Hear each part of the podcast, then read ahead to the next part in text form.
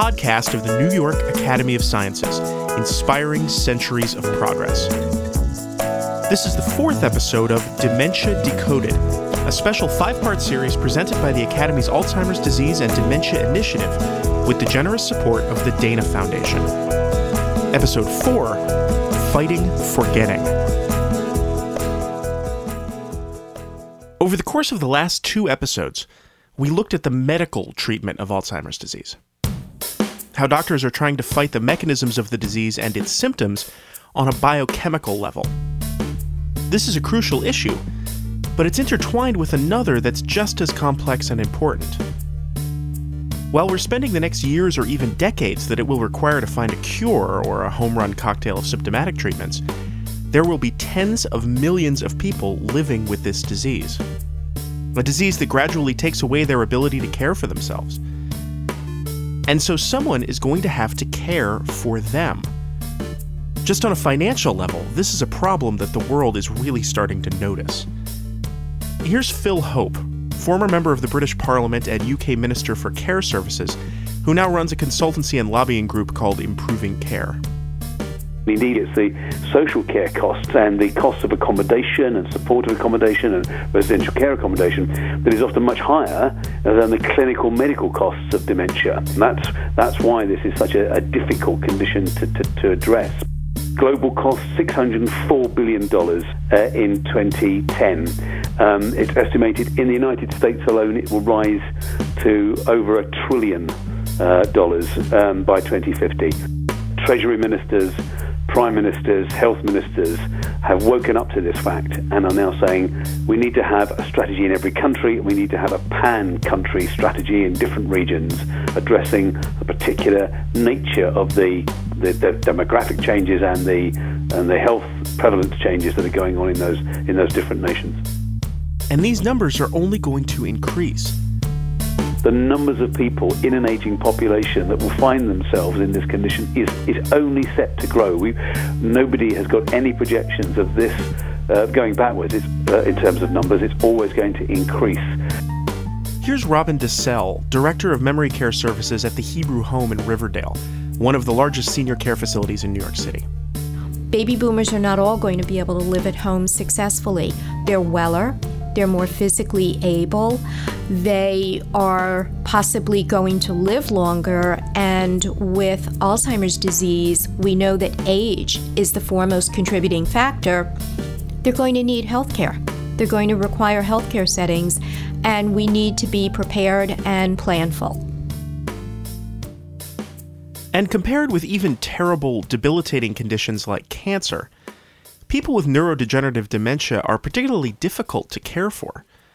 It comes with a set of symptoms that are hard to understand, difficult to manage, and go far beyond the memory problems that we most typically associate with the disease.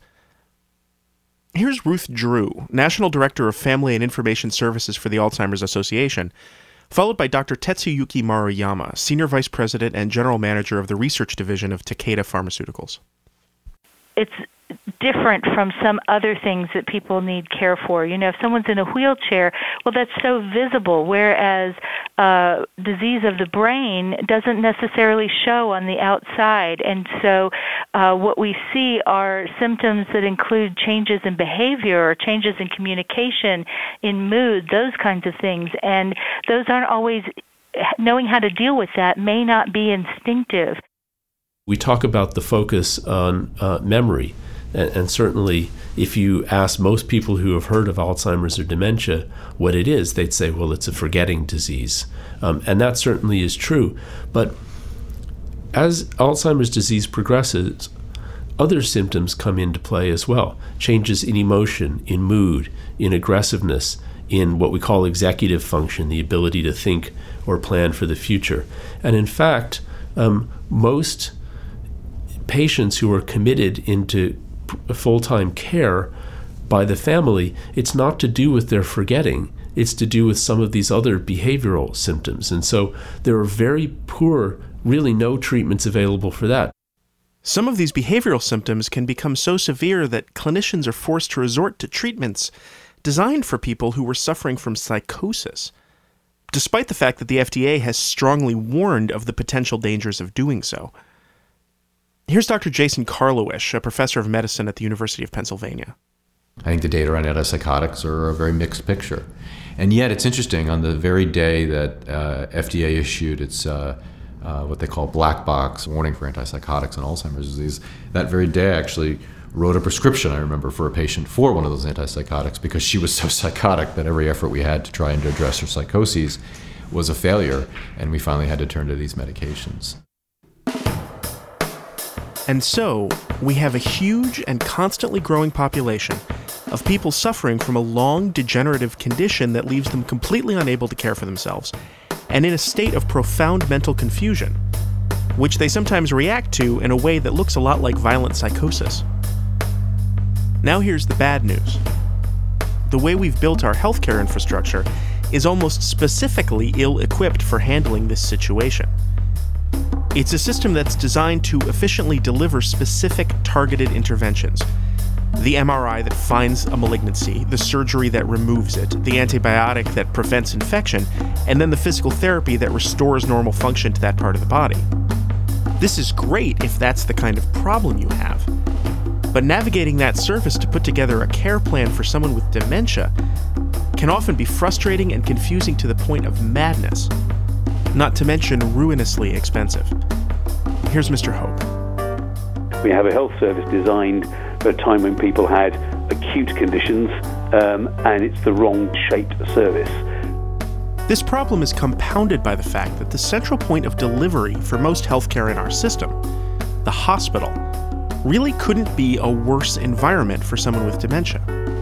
It's noisy, impersonal, uncomfortable, subject to bizarre rules and schedules, and filled with pushy strangers who are interacting with you in disturbingly intimate ways. The kind of place where someone who already feels like they're losing their sense of self, their sense of reality in a lot of ways, is not going to find much to hang on to. Here's Ms. DeSalle. If anyone has ever had the experience of being in a hospital, you know, for a period of time, and I certainly have. It is a very infantilizing experience. You're fully exposed, if you will, at that point. You want nothing more than to regain that sense of, of self, that sensibility that tells you, I have a say in this, I'm still here. And the truth is, that until recently, nursing care facilities were designed to look and function much like hospitals. We'll see later in this episode that that's changing rapidly and very much for the better, but it hasn't changed everywhere, and perceptions of places change very slowly. And so the majority of people with dementia end up being cared for, at least for some amount of time, in their home by a volunteer amateur, usually a member of their family. Here's Dr. Dena Davis, endowed chair of health and professor of bioethics at Lehigh University in Pennsylvania. It's, uh, it's an issue of practicality. You know, you know, where are we going to get the money? What um, nursing homes and other kinds of things cost, and how difficult it is for people to pay for that, and the logistics of getting Medicaid to pay for that, which are very complicated. So, um, a very large percentage of care is given by what is called informal caregivers. And that's a word that irritates the hell out of me, frankly, because what informal means is unpaid. There's really a whole separate worldwide healthcare system of these informal caregivers. Their numbers and the value to society of the services they're providing is really astonishing. Here's Greg Johnson, Director of Community Outreach and creator of the Care for the Family Caregiver program for the insurance company Emblem Health. Just to put it in perspective, here in 2014, Statistically, there are 65.7 million family caregivers in America, taking people to hospitals, taking people and making food, doing the laundry, taking care of paying bills, all of those sorts of services. The value of their services, and remember, they are not paid, but the monetized value that caregivers are donating to the American economy is 522 billion US dollars, and that newest study was just released a couple of weeks ago. And this is not just an American phenomenon. The numbers are similar worldwide. Here's Mr. Hope. I mean, just the, the figures in the UK are if everybody who was an unpaid carer, um, a daughter looking after a mother, a, a wife looking after a husband, uh, were paid the minimum hourly wage, that would co- cost a, over a hundred billion pounds. We have, in effect, a complete health service. We spend about 100 billion pounds on the health service uh, in the UK. We have a parallel health service, a completely unpaid health service, if I can frame it in that way, uh, going on as we speak. To really understand the economic impact of all of this, though, you also have to keep in mind that the people who are now taking care of a loved one full time are doing that instead of whatever career they had before. Here's Dr. Luc Truyen, Vice President of Neurology External Affairs for Janssen R&D and Chair of Johnson & Johnson's global fight against Alzheimer's disease. That's one of the, uh, let's say, more hidden costs of Alzheimer's is the loss of productivity of the caregivers. Um, and uh, we are actually uh, running a number of economic studies where we're going to try to model that such that the debate can be moved from just the health ministers in countries to the finance and treasury ministers in countries to say, if we don't address Alzheimer's, in fact, your ability to generate your GDP is going to be impacted. Your productivity will go down because um, evidently uh, the family wants to take care of their uh, father, mother suffering, but that means they cannot be part of the productive process. So, how do we start recompensing so that you, you find a balance? There will be, if you don't address the actual uh, incidence of Alzheimer's, it will be an increased burden, but I think we can redistribute some of that burden uh, more broadly so that we kind of equalize that more. We should pause here and think about that statement that people are deciding to care for family members because they want to. It'd be hard to argue that people want their family members to be cared for, but it's also safe to say that people are almost always ambivalent about putting themselves into that role.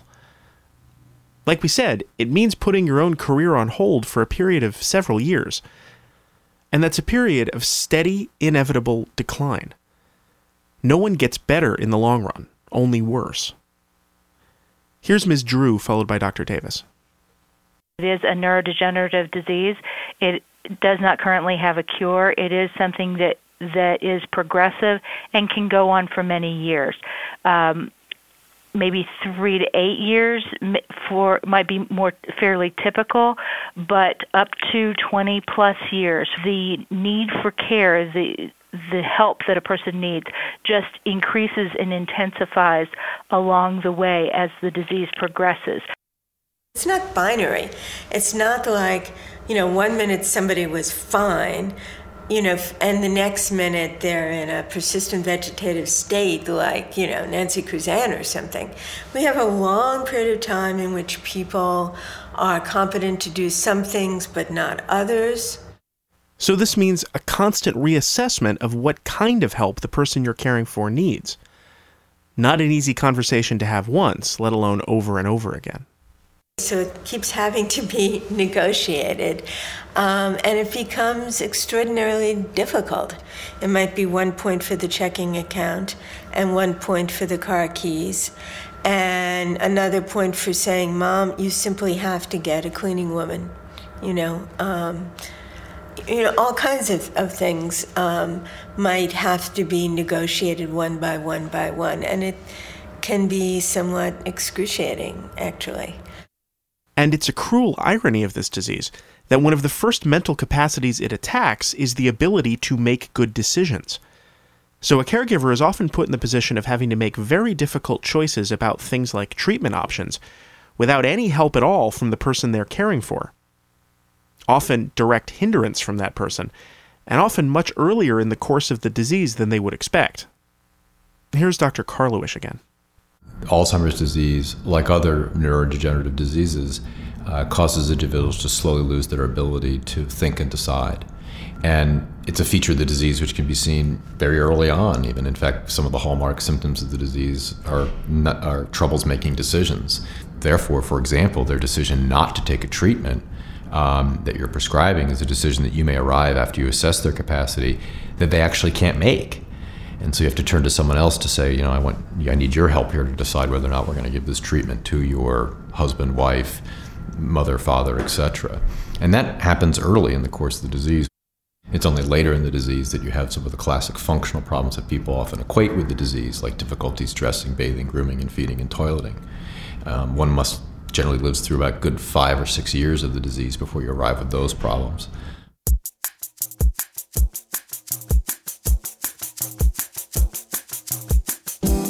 And so, what is to be done?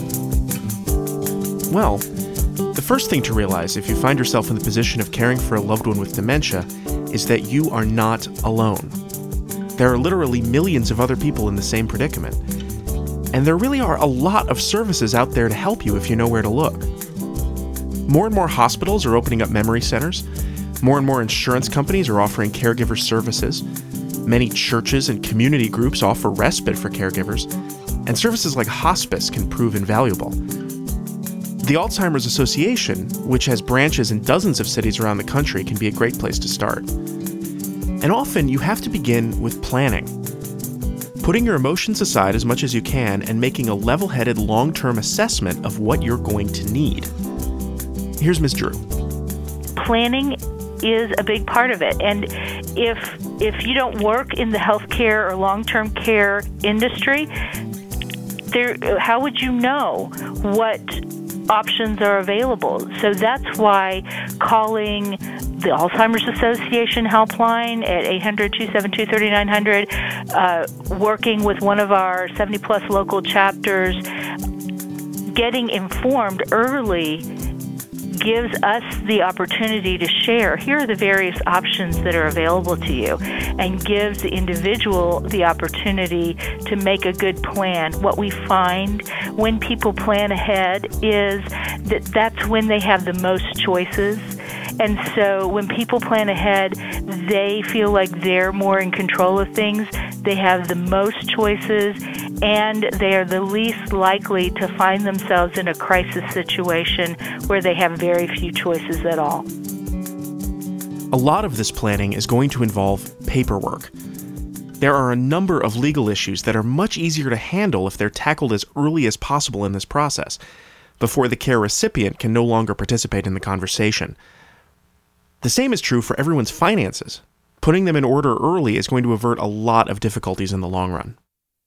Here's Lou-Ellen Barkan, President and CEO of the Alzheimer's Association's New York City chapter.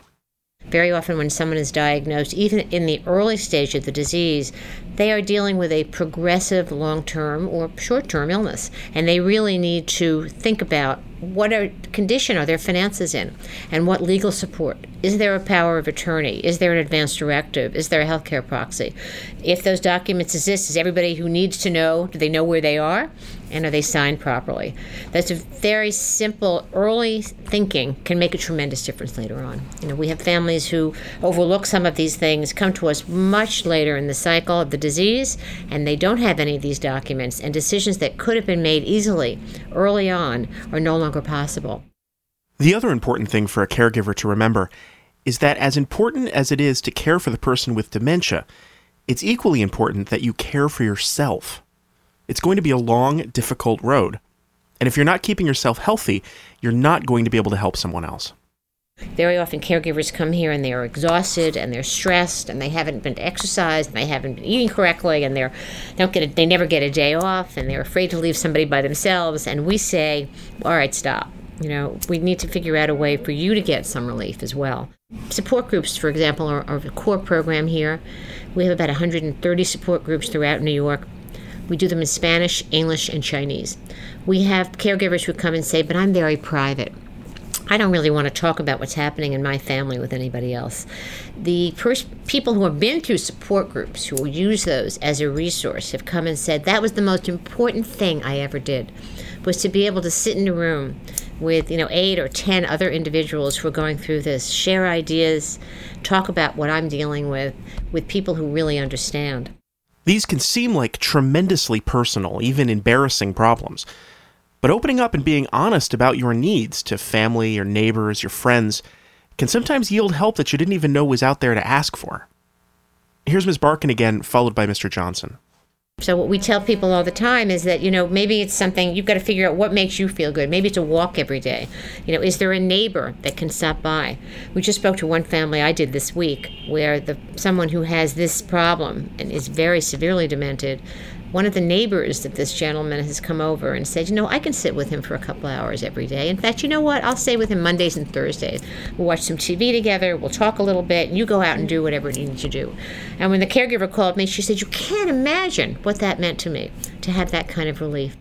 It certainly ameliorates the tension of repeating and answering the same question 25 times because the person isn't, gonna, isn't hearing you. That, that's, that's talking to the disease. And who's the one who gets frustrated is us, the caregiver. So the way to help us to help the other person, quite frankly, is by helping us. There's only one rule to family caregiving. Before I can care for you, I got to care for myself. I can't give away what I don't have.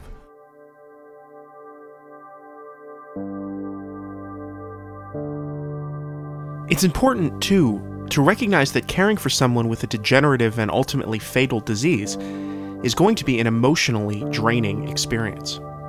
It's going to force you to face some really difficult questions about your relationship with the person you're caring for, about your priorities in life, and about your own mortality. There's a spiritual and philosophical aspect to it, and bracing yourself for that can be just as important as planning all the logistics involved. Here's Mr. Johnson again, who it's worth mentioning, as well as running caregiver services for a health insurance company, is also a practicing minister. It's not what happens to us in life that matters, because by the time it happens, it's history. It's happened. I mean, it's very unfortunate. I'm very sad for me. It's happened. That's the reality.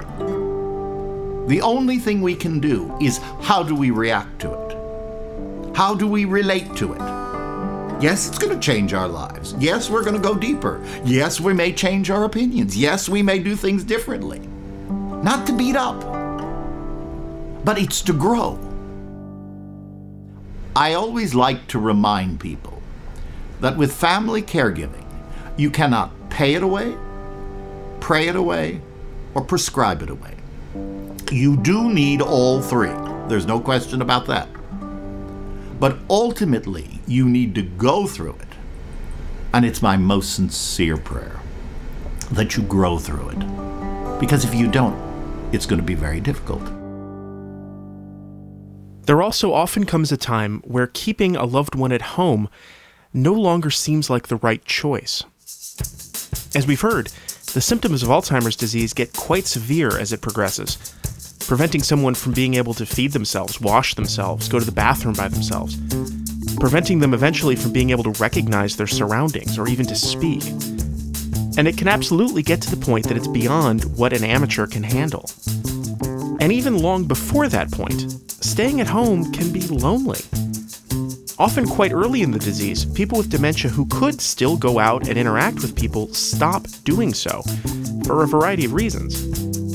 Here's Karishma Chandaria, Program Manager for Dementia Friendly Communities at the Alzheimer's Society of the UK one of the things that we know from our research is around fear and stigma. So, once somebody has a diagnosis of dementia, what tends to happen is that they lose contact with friends and family, um, either because friends and family don't really understand what dementia is and changes in behaviour may be challenging, so they withdraw.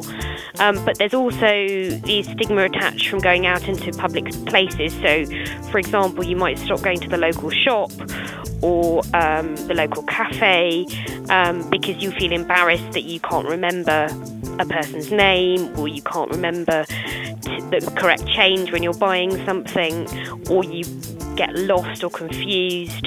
Um, so that can lead to situations which then may escalate.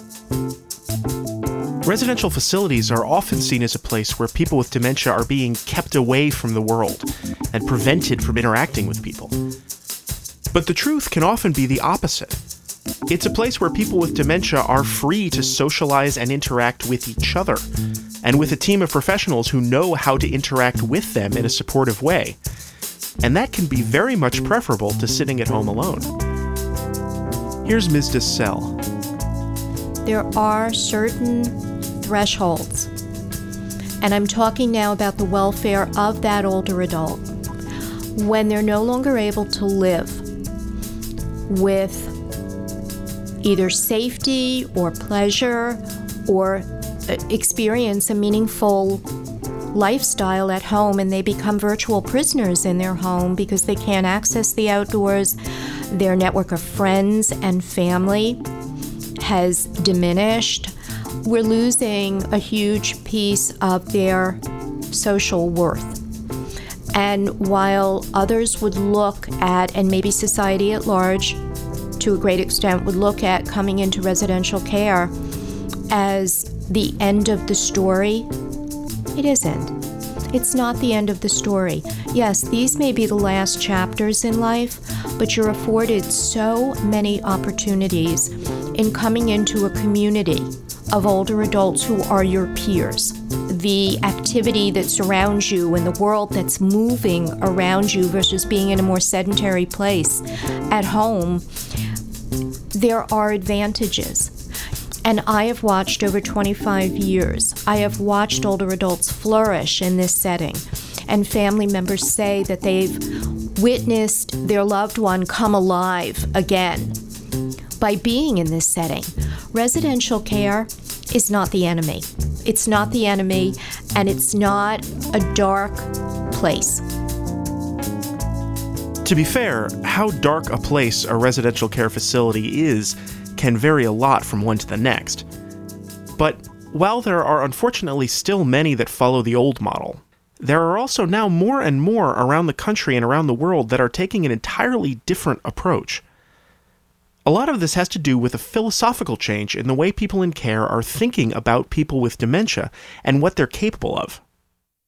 Decades back, Alzheimer's disease was a, a label. It was as though you had that scarlet letter that A, which I, I think brought about fear and shame and uh, just a host of negative associations. I think now we've come to a more enlightened place in trying to advance practice, coming away from a disease and looking at the person carrying the condition. A hospital or a clinic is set up to maximize the efficiency of delivering medical treatments. The rooms are designed around being able to move equipment in and out quickly, and the daily schedule is set up to maximize the convenience and time management of the staff, not necessarily the comfort of the patients. This makes sense for a place for treating acute conditions. Let's get that treatment delivered and the person up and out as quickly as possible. But it doesn't necessarily make for a nice place to live. A lot of the new way of thinking about long term care for people with dementia comes down to what looks like common sense comfortable rooms filled with familiar things, a more normal daily schedule, and inviting common areas where people can meet and socialize. Areas that feel like a room in a home, not like a lobby in an institution.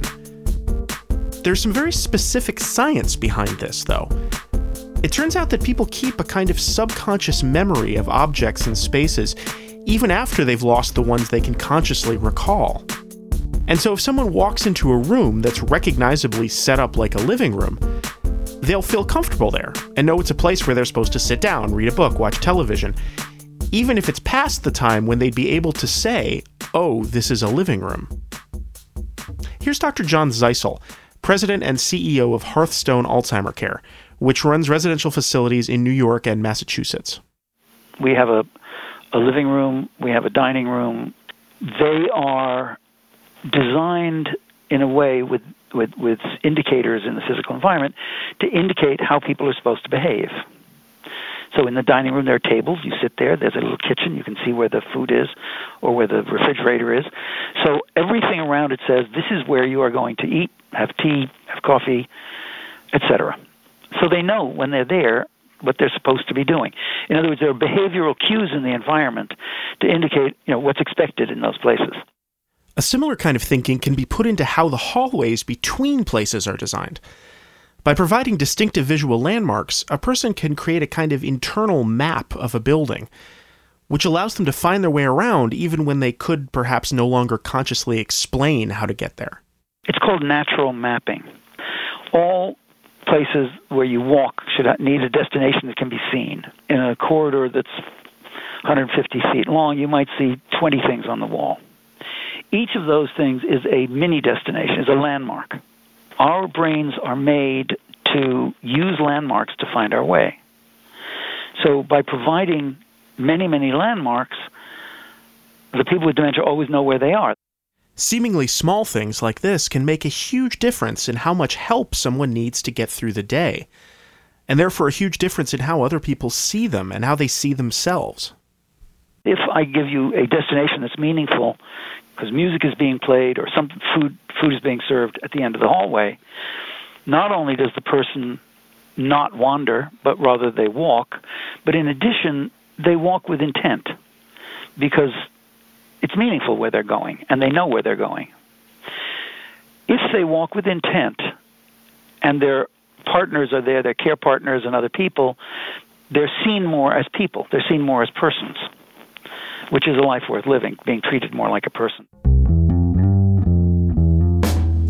There are groups also now working all around the world to see if this kind of thinking can be applied to entire communities so that maybe people with dementia can live longer at home because they're staying integrated with their neighbors.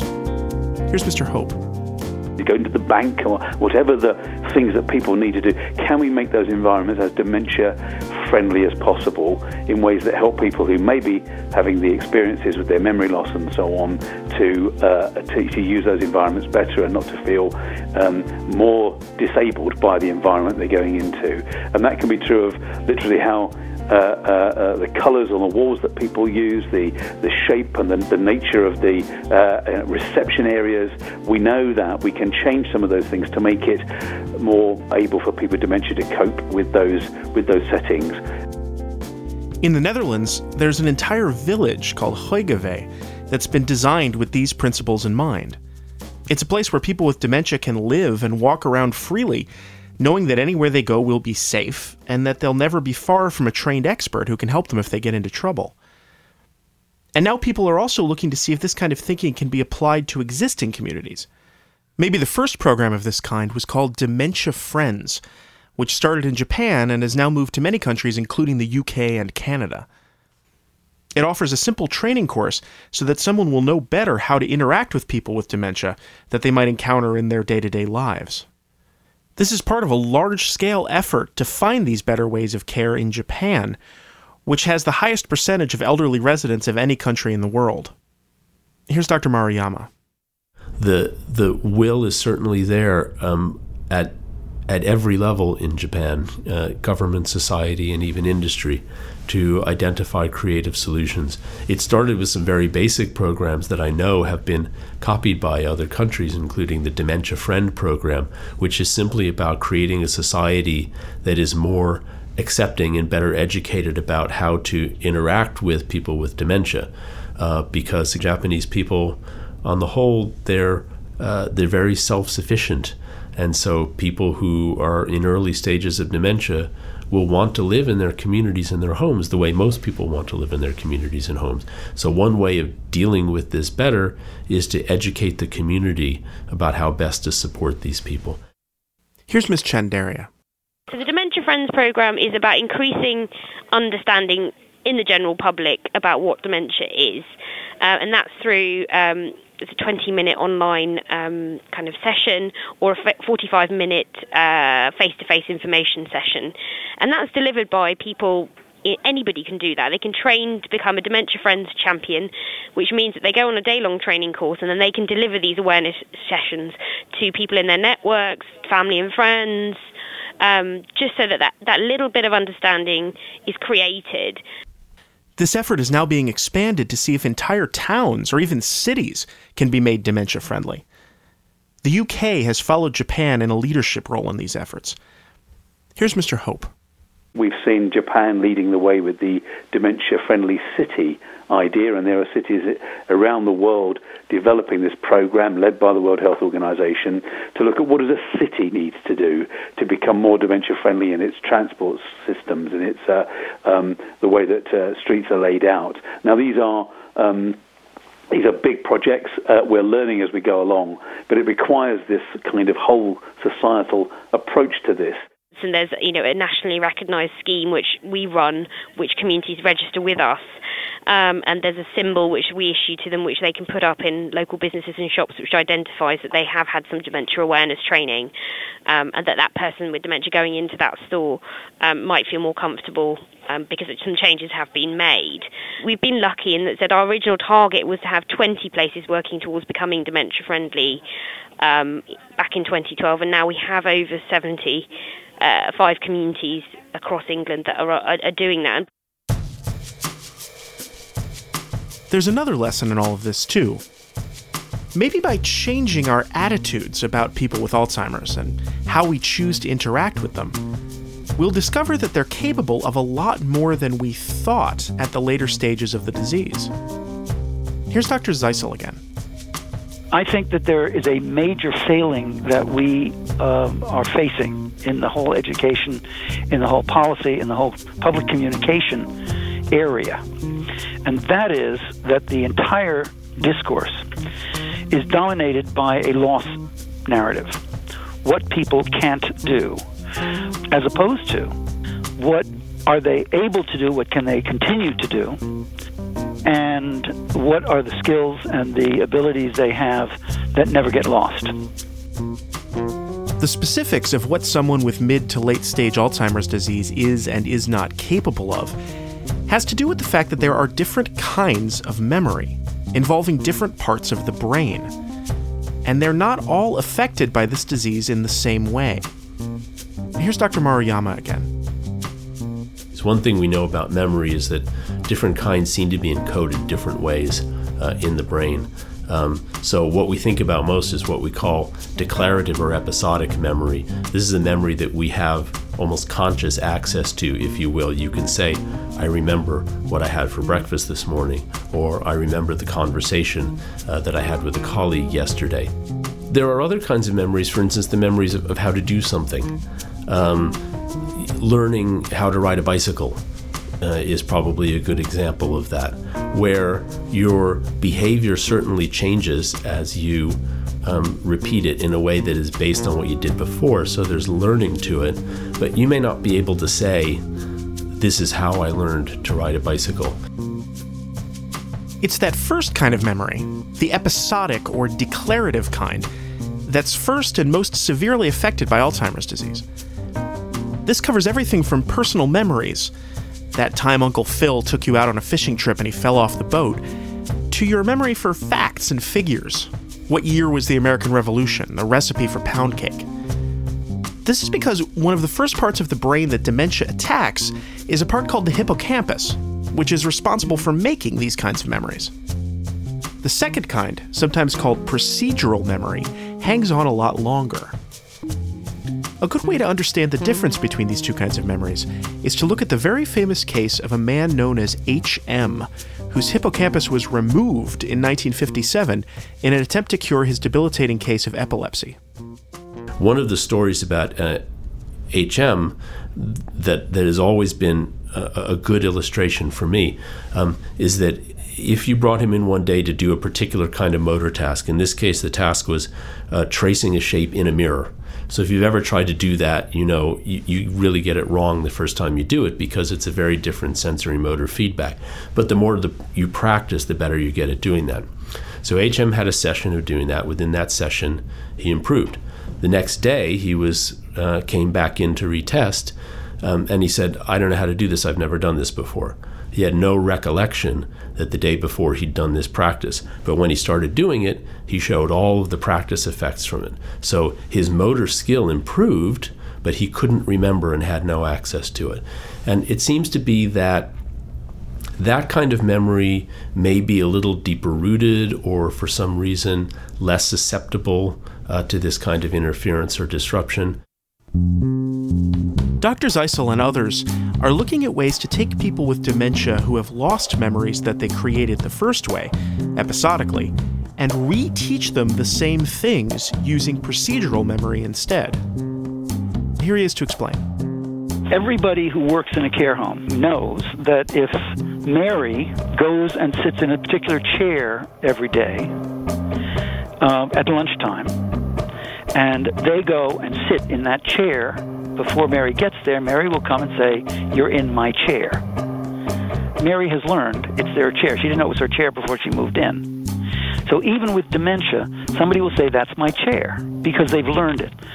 So you can look at people with these cognitive issues and say, procedural learning is something they have forever. It's a strength. Why should we be focusing on episodic? Let's not. Let's focus on procedural. And there's a technique called spaced retrieval, or sometimes procedural interval learning, whereby you can teach people all kinds of things using the procedural memory parts of their brains. Here's how it works. So if I say my name is John, that the answer is John, and I say to you, "What's my name?" You're going to say John. So the next time I say the answer is John, and I wait about five seconds, and then I say, "What's my name?" and you say John. I get to a point by extending the interval from five seconds to ten seconds to a minute, where you actually say, "I say my name is John." The answer is John. A minute later, I ask you what my name is. You say, "I don't know." Right? I go back to 30 seconds and I try it again, and you remember it. And I keep doing it at 30 seconds until you get to a minute. You remember it for a minute. You then do the same thing and wait a two minute interval until you you're up at five, six, seven minutes, in which case the person has remembered it forever. It's embedded in their brain. They can learn the names of their grandchildren again, so that when the grandchild comes, they don't um, they don't go, "Who are you?" They go, "Hi, Billy," and then Billy has a relationship to them. We can use these these neurological mechanisms as vehicles for making a positive difference in their lives. This is an incredibly tedious process, so it will never replace anything like all of the memories someone has lost. But it can be used to restore some remarkably sophisticated things, like an appreciation of art. As Dr. Zeisel does with a museum program specifically designed for people with Alzheimer's disease. What we do is we determine through a research procedure which paintings, which artworks resonate with people with dementia. We then organize the tour so that we go from those artworks to another and have a particular form of question and answer about what do you. We don't say, "Do you know the painter? Do you have you seen this before?" We just say, "What do you think about this? What's the story here? What's the emotion that's being expressed, etc." By the time people come back to that museum tour five times, they go, Oh, I know that painting. I know it well. They've learned it procedurally. What techniques like this do more than anything is give people hope. Maybe not that their loved one will be who they were 10 years ago, but that their lives in the middle stages of neurodegenerative disease can be rich and rewarding and worth living. And that kind of hope is contagious. It breeds inspiration. If we approach an ambiguous situation, and dementia is an ambiguous situation, with despair, oh, nothing can be done, I can't do anything about it, it's a downward slope from here, we approach that situation with fear and we get angry. If we approach the exact same situation with hope, we approach that situation with curiosity and we become creative. Over the course of these past four episodes, we've laid out what might seem like a pretty bleak picture a deadly and grueling disease affecting millions of people that has no cure, very little in the way of effective treatments, and inadequate infrastructure to care for the people suffering from it. But the truth is, there are actually a lot of reasons to be hopeful. There are brilliant people working on innovative solutions to every aspect of the disease, as well as the not insignificant issue of how to pay for them. And many in the field are a lot more optimistic than you might think. The future of Alzheimer's disease. Next time on the New York Academy of Sciences podcast.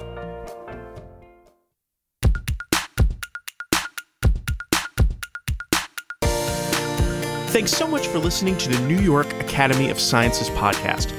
This episode was presented by the Academy's Alzheimer's Disease and Dementia Initiative and made possible by the generous support of the Dana Foundation. It was produced by your host, David Hoffman. Scientific oversight by Dr. Cynthia Duggan. Special thanks to the experts who appeared in this episode Phil Hope of Improving Care, Robin DeSalle of the Hebrew Home at Riverdale, Ruth Drew of the Alzheimer's Association, Dr. Tetsuyuki Maruyama of Takeda Pharmaceuticals, Dr. Jason Karlawish of the University of Pennsylvania, Dr. Dena Davis of Lehigh University, Greg Johnson of Emblem Health, Dr. Luc Truyen of Johnson & Johnson, Lou-Ellen Barkan of the Alzheimer's Association of New York City, Karishma Chandaria of the Alzheimer's Society, and Dr. John Zeisel of Hearthstone Alzheimer Care. For information about the New York Academy of Sciences Alzheimer's Disease and Dementia Initiative, including upcoming events, publications, and challenge grants, please visit www.nyas.org slash what we do slash Alzheimer's.